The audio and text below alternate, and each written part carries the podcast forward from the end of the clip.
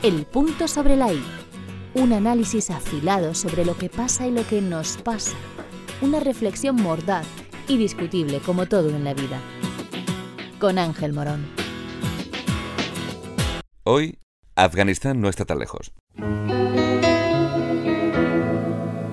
Algo más de 32 millones de seres humanos habitan en un rincón del planeta llamado Afganistán, que pocos de nosotros acertaríamos ahora mismo a situar con certeza en el mapa mundi. Linda con Pakistán, Irán y las aún más ignotas y desconocidas Turkmenistán y Tayikistán. Está relativamente cerca de India, con lo cual ya podemos hacernos una idea geográfica más o menos aproximada. La parte asiática del globo terráqueo nos pilla bastante a desmano a los occidentales, salvo que tengamos ganas de aventuras lejanas, ¿verdad? Asiáticas y orientales. Las cuestiones de índole internacional no suelen preocuparnos por estos lares. Suficiente telar tenemos ya en el terruño hispano, ¿verdad? Pero cuando los acontecimientos allende nuestras fronteras son extraordinarios, como es el caso, los medios de comunicación se apresuran a focalizar su atención y la cuestión monopoliza informativos llenando horas y horas de radio, televisión y también por supuesto páginas de prensa. Así es el espectáculo de la información hoy en día. La opinión pública ahora repara la situación de los afganos, unos ciudadanos del mundo que tienen la desdicha de vivir en un Estado islámico anclado en el medievo en buena parte de su territorio, a excepción de algunas ciudades como Kabul, la capital, o Herat. La guerra de Afganistán entre 1978 y 1992 puso en el mapa esta nación. La antigua Unión Soviética intervino en esa lucha para apoyar un régimen comunista, lo que la llevó a enfrentarse a Estados Unidos y Arabia Saudí, entre otros. La geopolítica volvió a poner a Afganistán, que es el primer productor, por cierto, de opio del mundo, la puso de nuevo en el disparadero tras los atentados del 11 de septiembre de 2001. Era supuestamente el nido el avispero del terrorismo islámico y Estados Unidos decidió reventarlo y de paso arrollar a los talibanes, estudiantes, en lengua pastún. Estos integristas son radicales islámicos tribales que defienden una suprema ley islámica, la llamada Sharia o Sharia, que discrimina a la mujer ninguneándola socialmente y convirtiéndola en poco menos que un objeto decorativo, y a veces ni eso.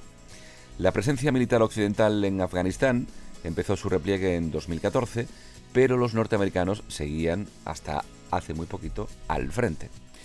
Pero la todopoderosa USA, con el abuelo Biden al frente, después de 20 años en territorio afgano, mm, se ha quitado de en medio con excusas diciendo que ya hicieron su trabajo y que es hora de que se ocupen los afganos de sus cuitas, que lo que fueron a hacer allí ya lo hicieron y que no están para construir un país, sino que estuvieron para acabar con el terrorismo. A nadie debería sorprender la decisión, sabiendo el coste en vidas que ha tenido la aventura militar norteamericana y occidental. Se calcula que unos 150.000 entre militares y civiles, 150.000 bajas.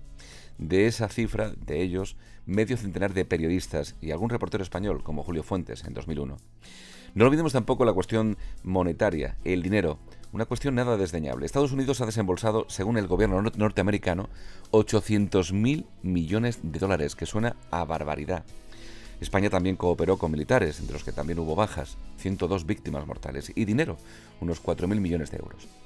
La anunciada retirada ha tenido, pues ya se ha visto, un efecto inmediato. El gobierno afgano era además un polvorín corrupto, repleto de líderes que solo se han enriquecido personalmente y ese gobierno se ha diluido en segundos. Los infaustos talibanes, que nunca se fueron, han retomado el control político y militar del país de manera inmediata y han recuperado sus directrices más salvajes que en el medievo. El caos ha llegado a Afganistán porque no ha habido ninguna transición, todo ha sido deprisa, inmediato, fugaz, de impacto. Sin tiempo de asimilación, los talibanes se han adueñado de grandes núcleos de población. El desastre humanitario no ha hecho más que empezar y ya ha explotado. Y no parece que haya marcha atrás.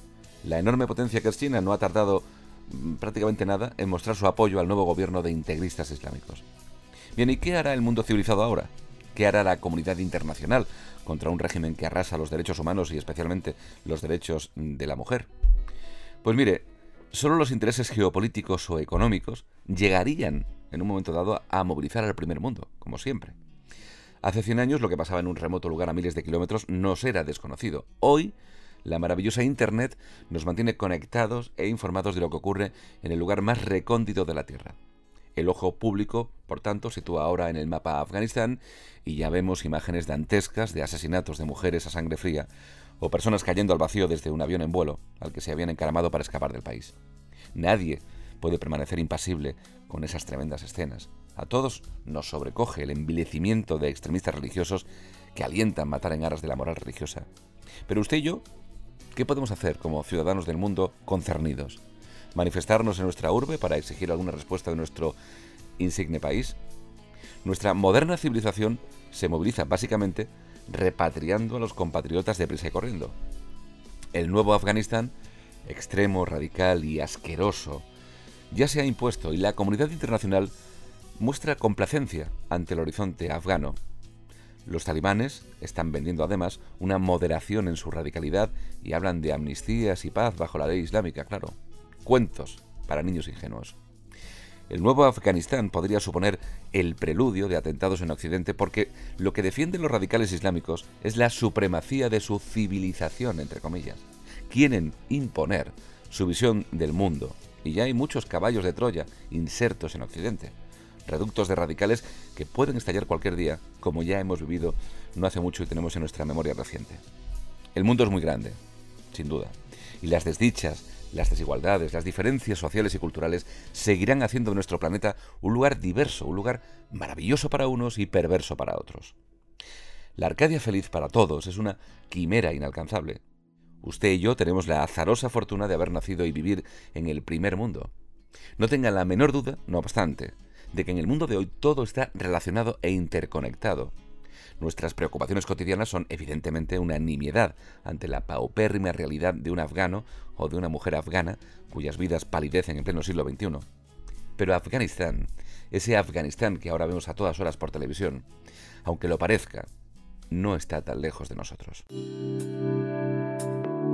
¿Has escuchado? El punto sobre la I. El podcast de Ángel Morón.